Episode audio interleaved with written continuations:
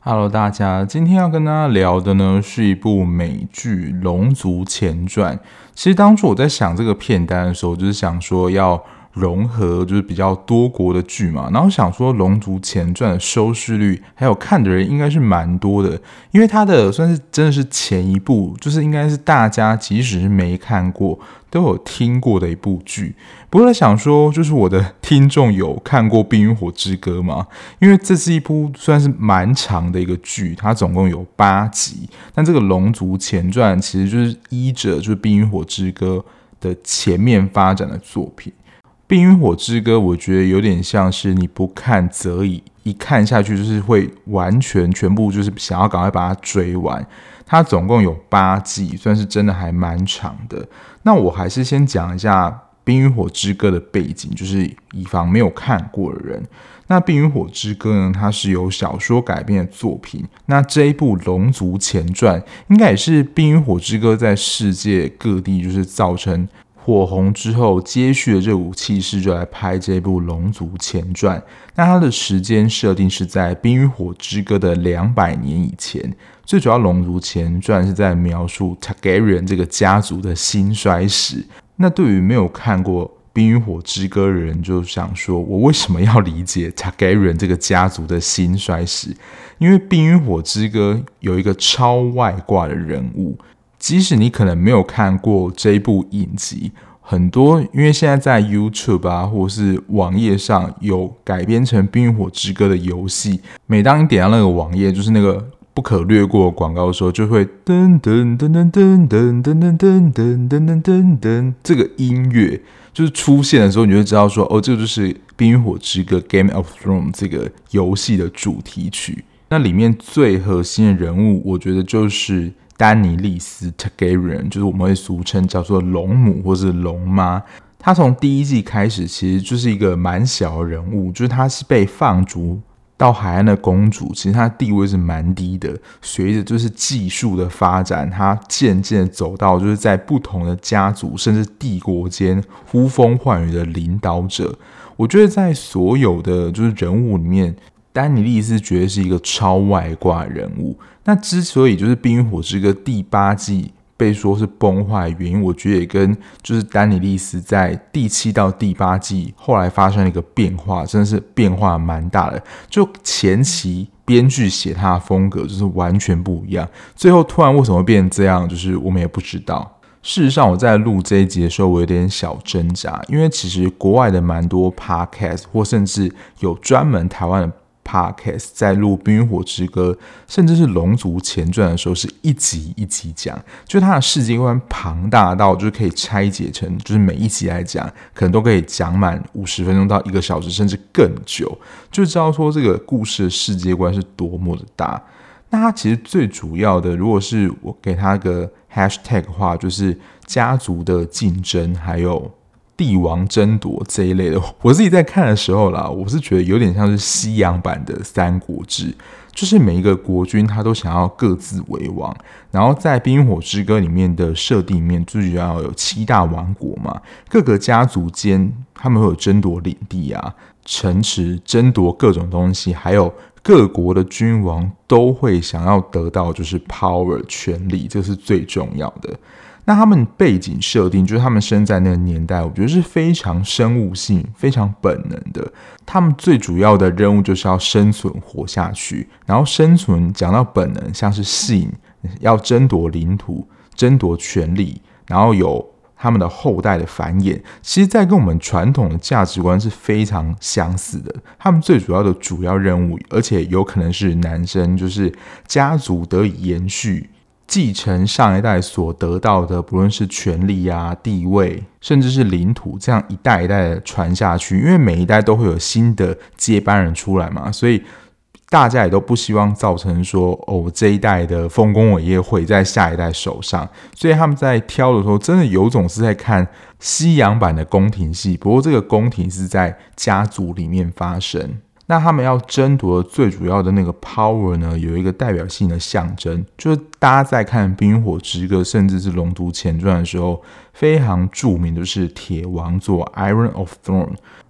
当时人的想法，我觉得跟现在其实也是有点像，不过他们那时候想法应该是更强烈的，就是所谓的种族血统论。他们是纯正的，就是 Targaryen 他们的家族，如果跟 Targaryen 家人结合的话，就是所生下来的小孩会是最纯正的。虽然在现在的你要不论是在基因学啊或怎么样之类，就知道说这可能会有畸形的可能性。不过对他们来说，这样可能是就是巩固家族势力一个最好的方式。所以在乱伦这件事情，在他们那个年代背景也是有的，就代表是血统纯正，然后认为是强大的。那因为丹尼利斯就是正统的塔格瑞人家族这一系的人嘛，所以他作为在《冰与火之歌》里面那么外挂强大的存在，就会想要去了解说，那他的。祖先们到底是如何，就是生下跟繁衍到他，还有如何的可能接到《冰与火之歌》那一代所发生的故事。所以说实在，如果你没有看过《冰与火之歌》的话，我觉得《龙族前传》基本上是可以不用看的。虽然我觉得，如果你没有看过《冰与火之歌》，你也不会看不懂他在演什么，可是你就不会了解说我为什么要看一个塔格瑞人家族他的兴衰史。那在《龙族前传》里面，在《冰与火之歌》里面出现超大家族，其实有一些些有出现，不过还没有出现很多。像是兰尼斯特 （Lannister）、史塔克家族 （Stark）。Stark 就是在《冰与火之歌》里面算是非常活跃的家族之一。然后拜拉席恩这几个超大家族，其实《龙族前传》里面出现的还算少。那龙族前传最主要比较出现的最主要的就是 Targaryen，Targaryen 算是龙族前传里面就是整个非常大的一个家族。然后 Hightower，然后 Lannister 有少数几个人出现。剧情的主轴其实两边都有点像，就是你要先搞懂里面家族里面有谁，然后他们的关系是怎么样，接着就会开始不论是攻打啦，或者是。找家族之间谈和，然后壮大彼此的家族等等。那他们其实每一个家族之间，我觉得就像是一个帝国跟国家一样。他们在这个帝国里面还是会有一个领导者，然后领导者下面就会有像是朝廷大臣啊、军略大臣、财务大臣会给这个领导者意见。而且他们在讨论事情的时候，是有一个实体的物件，就可以看他们在那边讨论，就是所谓。现实中的沙盘推演，比如说他们要去攻占一个领土的话，他们就会先把，比如说场地啊、士兵，还有要如何走，他们就真的会有一个像是棋盘的东西，然后上面会有棋子，然后什么兵要以什么方式过去啊，就好像我们在看《三国志》里面或是电视上要出征的时候，军师都会告诉君王说，接下来路线要怎么走。如果发生在现代的话，其实现在我觉得应该都是以电脑在模拟，就是接下来的路径会如何发生，然后在什么时候该怎么做。在当时那个年代，就真的是实体的沙盘推演。不过，如果没有看过《龙图前传》跟《冰与火之歌》人，《冰与火之歌》除了技术比较多，这是一个比较难入门的门槛之外，因为它庞大的不论是家族或是世界观的设定，在你要把家族之间的爱恨情仇、帝国之间的纷争搞清楚之前呢，光要知道就是里面角色有谁，就是有一定的难度了。而且我不知道是不是因为是西方脸孔的关系，我觉得在这一部脸盲也是真的蛮严重的。就推荐给我的其中一个朋友看，他是到第三季的时候才大概的搞懂，就是整个人物关系大概是怎么样，还有谁是谁。从《冰与火之歌》的这个问题，我觉得就非常的严重。在《龙族前传》，到我会提到，其实也是有这个问题，但是因为它才第一集而已，出场人物没有这么多，而且最主要的家族就是塔格瑞这个家族，不像《冰与火之歌》那时候就丢出非常多的讯息。所以我觉得脸盲真的不是你的问题，像是史塔克家族，他的兄弟很多。我一开始真的在第一季的时候，真的搞不清楚，就是谁是谁的兄弟。那《龙族前传》我一开始觉得还好，因为最主要的女主角雷妮娜她是韦赛里斯，就是现任君王的女儿。那雷妮娜母亲其实，在生下她弟弟的时候，就因为难产的时候过世。然后在他们那个时候，也是古代传统啦，只有男子才能传宗接代，接任君王。可是当时他的弟弟伊根还小，他的父亲也觉得，就是韦赛里斯觉得他没有能力能够，如果在他就是离开世间的时候，能够掌管就是整个塔格瑞人家族还有帝国这边发生的一切，所以他自己就是破例的封了雷尼拉为王座的继承人。那他这样的宣布，就是势必的引起了就是他们大臣参谋的不满。我、哦、刚刚有提到，就是血缘这件事非常重要。塔格人家族的一个重要的显性特征，就是他们有一头美丽的白金发。就看那个 Daenerys 的时候，就知道说他的发色非常特别，就跟外面一般人不太一样。然后再看《龙族前传》的时候，就更明显。不论就是雷尼拉，或者他的。姑姑也都是一头的白金发，就算是他们塔格人家的一个象征。然后我不得不说，我在看的时候觉得，其实丹尼利斯的，我觉得选角已经是蛮好的。可是我在看《龙族前传》演雷尼拉那个小时候的演员，我真的觉得是仙气满满，搭配他那一头就是白金发，我就觉得这个选角真的太适合他了。我查一下，他是一个澳洲的演员。不过他的就是现实生活照，我就觉得还好，真的就是要搭配那一头白金发，就才能够显现出他的仙气。那今天的节目也是一样，就比较算是一个前导的介绍。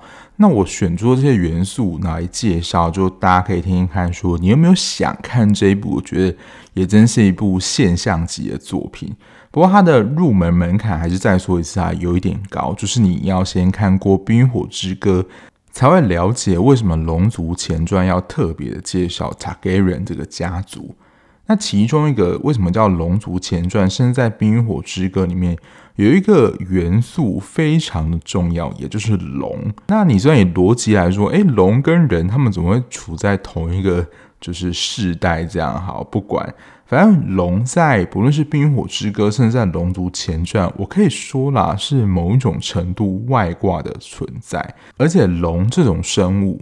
应该是啦，我不是非常确定，但应该是只有塔格人他们这个家族能够去操作或者使唤，所以也可以算是某种程度的寻龙使者。龙跟人的能力，就是差异真的太大了。就如果国族之间启动战争的时候，你会发觉到说，有龙跟没有龙的战争，那个实力差距是会非常大的。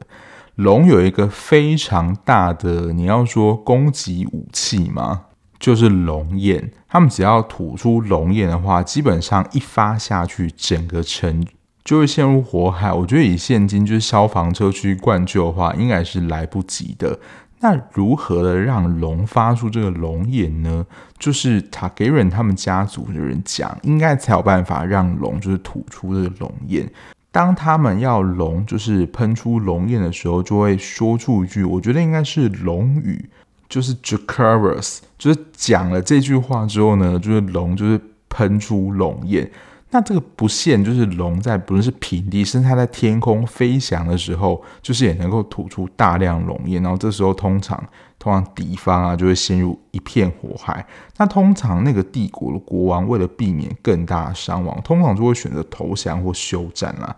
所以他们能够操纵龙，让龙发出这个龙焰。还有应该说只有他们家族啊能够操纵龙族。那我真的还认真的想了一下，龙在剧情里面的设定。我在看《冰火之歌》的时候，其实也有看到，但没有仔细想这个问题。不过在《龙族前传》的时候，我就想了一下，龙在剧情当中的设定是卵生，因为他们会提到说，哦，龙的巢穴，然后里面有几颗蛋等等，然后龙可能会居处在某一个洞穴里面，然后他们孵化后呢，就得以被塔克瑞人的家族拥有。但其实，在剧情当中啊，最主要不论是雷尼拉或者是他的表哥等等，他们所做的龙，其实都已经是成龙了，已经是可以去攻打其他城池，就是可以参与战争了。然后在塔格人家族里面，每个人都拥有就是属于自己的一头龙。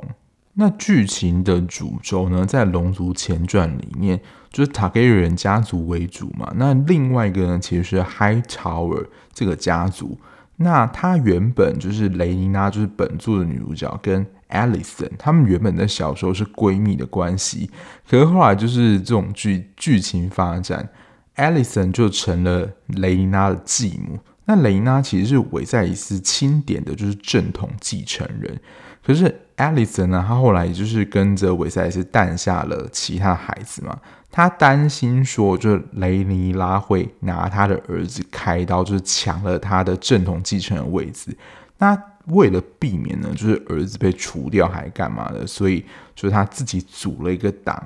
让他的儿子称王。这是这一季里面剧情一个蛮主轴的走向。不过前面大概有前五集都是他们在长大前。所以第一季我觉得还是有蛮多的成分是在介绍角色人物的关系，还有铺陈整个塔格瑞人跟他们家族之间的关系，还并没有真正的进行到所谓很核心的，不论是帝国或是家族之间的对抗。不过韦赛里斯除了雷尼拉还有伊根，就是两个小孩之外，原本就是大家觉得。他的王位会传给他的弟弟，就是 Damon Targaryen。可是 Damon t a g a r e n 这个人呢，他就是一个放荡不羁的人。就他其实有自己的妻子，可是他就会去当时的应该就是那种妓院啊。然后他的自豪就是说，就是妓院的第一个到最后一个女人都应该跟他睡过了吧？就是他这样的举止，让韦赛雷斯就是不把铁王座这个继任权给他，而给了雷尼拉。不过，Damon 在里面的戏份算是蛮重的。那他跟雷娜的性格，我觉得是完全的相反。至少在一开始的时候啦，就雷娜她一开始是比较压抑的性格，然后 Damon 就是开放很多嘛。甚至中间有一段，就是小时候 Damon 带雷娜去城区探险的时候，都是 Damon 带着雷娜去城区。还有对于性这件事情，也算是 Damon 是雷娜的启蒙导师。Daemon 虽然这边我用蛮少篇幅介绍他了，不过他也算是主角群之一，就是跟 Rainla 的戏份应该是差不多的。再来就是跟《冰与火之歌》一样的问题，但还没有《冰与火之歌》那么严重。就这一部的脸盲，其实是在小孩子。我觉得在《冰与火之歌》里面，就是大人就是已经够让我脸盲的，但是小孩因为在《冰与火之歌》出场人数，我觉得没有很多，而且就是那几个而已，所以还好。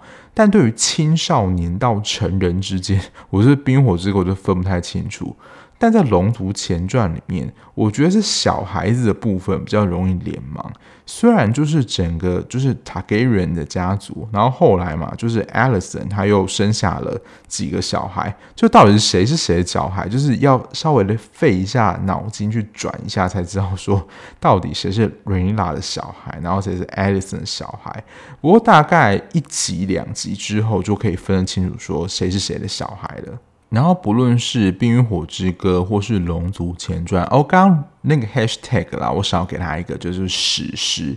除了它的背景人物非常多之外，《冰与火之歌》或是《龙族前传》一个非常厉害的地方，我觉得真的是。旷世巨作等级，就是它的背景，不论是它所运用的城堡，或它在里面的场景，比如说这一季里面有草头岛，然后它可能城堡里面的花园，因为这一季其实还没有所谓真正的非常大的场面，都还在铺陈嘛。《冰与火之歌》还有《龙族前传》的场景，真的没有在马虎。我真的可以说到是如诗如画的景色，而且这个厉害的过程，听说《冰火之歌》是没有赞助的，或是任何的植入性行销。之前我们在聊韩剧的时候，就说现在韩剧就是非常多的植入性行销，可以看出它的制作成本一定是非常的惊人。你就想说，如果你没有赞助的话，到底要如何的负担这些制作的费用？后来再看那个幕后花絮的时候，听说有一集，哎，好像在正片的时候也是有出现，就是星巴克的杯子出现，然后就露馅了。因为在那个时候古代场景，怎么会有星巴克的杯子在剧情里面呢？听起来就非常的不合理。不过在《龙族前传》，我觉得它整体的灯光，因为应该是在城堡里面的关系，所以大多数的场景，我觉得灯光都有点暗，有时候会有点看不清楚。我觉得以美术设计来说，《冰火之歌》或是《龙族前传》，如果你是喜欢看这种非常大场景，然后算是优美的场面的话，我觉得。很少有戏剧啦，有这么大成本跟这么浩大的场景能够去做这个部分。然后《冰与火之歌》还有《龙族前传》应该都是属于十八禁的作品，因为它的一个特色，我觉得就是血腥，然后血流成河，然后领便当，其实很多场景都来得非常的及时。有时候虽然可能他你就已经知道说他是要处决或是处刑，不论是平民或是谁犯人。你还是会觉得那个感觉很痛，因为他就是没有在有给你任何马赛克，或是任何闪躲，或是以剪接的角度切掉那个就是处决画面。比如说拔舌头、砍头这种处决，在《龙族前传》里面也有，就是他可能突然在讲话过程当中突然就被砍头了，然后观众还没有回神，然后他就没有戏份了。即使不是残酷的死法，我觉得编剧对领便当这件事情是非常不手软的。我之前在看《冰火之歌》的时候，看似重要角色突然就会在某一集的最后领便当，而且有时候不是一个人，是一家人突然领便当，也不会感觉到太意外。《龙族前传》在这一部里面领便当人物有一个人我蛮意外，就是突然被砍头。如果有看的人，就知道我讲的是谁。那一幕真的来得太突然了，我是真的有被吓到。所以，如果你是不敢看血腥，然后战争，然后有点恶烂场面的人，这一部我觉得是可能没有办法克服啊。因为我是觉得它真的是还蛮血腥，而且都是很正面的。因为刚刚一开始有说嘛，他们的时代背景就是比较不能说野蛮，但是比较兽性，然后比较。原始一点，对于人性这件事情还没有太多的有这样的观念存在。再来，这个可以算是剧情特色嘛？但是我觉得是在观看的时候，我不晓得你在看的时候能够记住几个。他们在介绍像是君王或是女王这样的角色的时候，不会介绍他是哦，他是 Rhaenys Targaryen，就是直接这样介绍他。他们前面会有非常多的就是封号，不论他是谁，他做什么丰功伟业，这个还是我在网络上找的资料，不然我其实也记不太清楚。说瑞妮拉在这一部里面，其实他在后面剧情片段有提到，但是我想说又臭又长，我想说我去记那个干嘛？所以我直接在网络上找，在网络上资料写说，就是瑞妮拉她有就是龙石岛公主。然后七大王国女王，这是她自封的。安达尔人、洛伊拿人，鲜明的女王，鲜明的女王，这个也是她自称的。就是类似要介绍他的人出场之前，要先念他这一串的称号，再介绍他出来说他是 Rhaenyra Targaryen。那我刚刚查了一下资料，就是《冰与火之歌》的 Daenerys，她已经是 Targaryen 家族的最后一个。直系生存的成员，然后来念一下哦。他的头衔有安达尔人、洛伊拿人和鲜明的女王、七国的统治者、全境守护者、大草海的卡利西、炼锈破除者、迷林女王、龙石岛公主、不焚者、龙之母、弥沙、银发女王、银发女士、龙女王等等。而且最后，随着就是 Daenerys，他就是在各个国家之间这样子征讨的过程中，就是每介绍他出来一次，他就要把前面这一段全部念完，你就会知道说要介绍他出场一件事，就是还会花去蛮多时间的。不过虽然这样子有点戏虐，就是介绍他们的称号，他们其实前面那个称号其实都算是一个在剧情当中的一个重要发展事件，他才会被封成这个。称号，所以我真就不爆雷啊。如果有兴趣人，就可以去看说哦，他这个称号到底是怎么来的。那我最后讲完，就是我看完《龙族前传》第一季的一些想法啦。首先，我觉得还是从就是身为女人这件事情来讲，就女人在那个时代其实是辛苦的，但我觉得也蛮符合那个时代背景的设定，就女性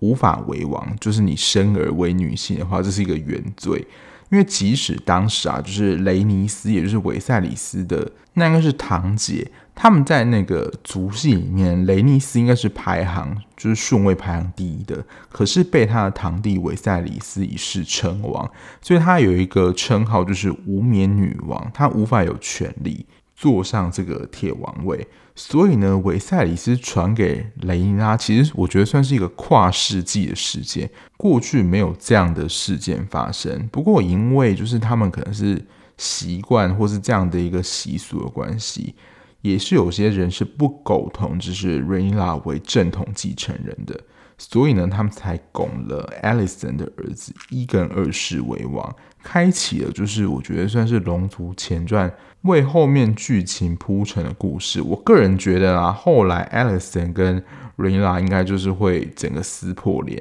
然后其实大概也是在第九、第十，也就是第一季季末的时候才开始的，渐渐权力开始比较明显，然后划分，所以我觉得第一季真的都还在铺陈。之后那种分裂、抢夺各国其他支持，然后支持自己势力这种剧情应该会越来越多。然后目前即使有一些争斗，或是稍微算是打仗的场面，除了塔格人家族有使用龙之外，大部分都还算是人类的参战。因为直到《冰与火之歌》，它所描述的族群其实不是只有人类哦，还有这种动物什么的。然后在《冰与火之歌》里面，其实还有异鬼族的存在，所以这个组织是非常大的。但是在《龙族前传》里面，目前啦是只有看到人跟龙的参战而已。那我为什么会有一种感觉，就好像在看古代宫廷剧的感觉？也是因为塔格瑞人他们这个家族有点像是皇室般的家族，所以其实自己的婚姻也是没得选择的，就好像。Daenerys 的第一任丈夫其实是喜欢男人，然后他也知道这件事情，所以他们就是各自说好，就是各自顾好自己的状态，有点像是我们现在所说的开放式关系。可是他即使知道是这样，但是为了壮大自己的家族，还有巩固军队啊、其他资源的等等贸易势力，所以他自己也只能答应这门婚姻。虽然他爸也是有点。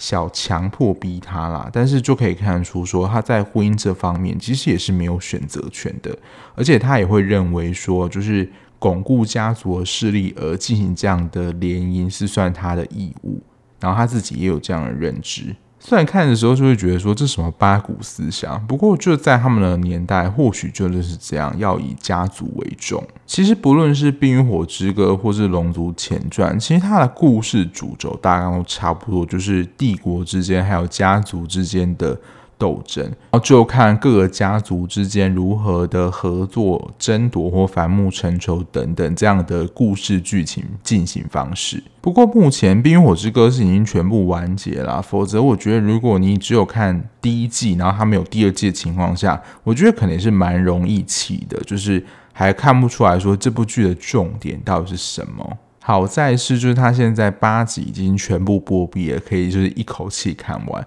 我个人比较推荐啊，如果你真的有想要看《冰火之歌》或是《龙族前传》这个系列的话，就是找一个长假，然后你什么都不想做，就想要追一部剧，这样就可以选择这一部，先看《冰火之歌》，然后再看《龙族前传》。或是你连假杀时间的好选择，甚至你要说之后过年连假的时候，如果你不想出门的话，我觉得也是一个还不错的选择。《龙族前传》第一季对我来说，我觉得算是中规中矩，但是你也知道说，它就是演塔给人家的故事，然后渐渐的开始展开跟铺陈，而且它算是分了两段啦，也就是。雷尼拉小时候跟他已经长大、结婚生子两个不同的阶段，所以时间的进程上不算快，但你会知道说这个还是在铺陈的过程当中。然后他的第二季确定是有第二季了，他不会突然这样腰斩，收视率好像还 OK。然后我刚刚看到讯息就确定会有第二季了，不过要在二零二三年才会开机。然后他还说二零二三年应该是看不到的，所以。又要等二零二四年才会有第二季，不过不晓得啦，这个《龙族前传》是否能够像《冰与火之歌》写成这样八季？因为目前看起来就是只有塔格瑞一个家族是比较强大，当然还是有其他小家族啊，但就不会像冰火之歌一样人物跟家族那么多，搞的就是头昏眼花的。不过的确在第一季的结尾可以嗅到，就是即将有一场腥风血雨即将引爆，就是在第二季的时候，我觉得一定会发生的事情。那不论是《冰与火之歌》或是《龙族前传》，都可以在 HBO Go 上找到。所以如果有兴趣想要看这两部人，就可以去找来看哦。好，那我们今天节目就到这边啦，感谢大家收听。那如果你对于这样子聊剧的 Podcast 节目，你觉得还不错，想要继续听下去的话，不论你是用任何平台收听，按下订阅键就能够比较快收到节目上架通知喽。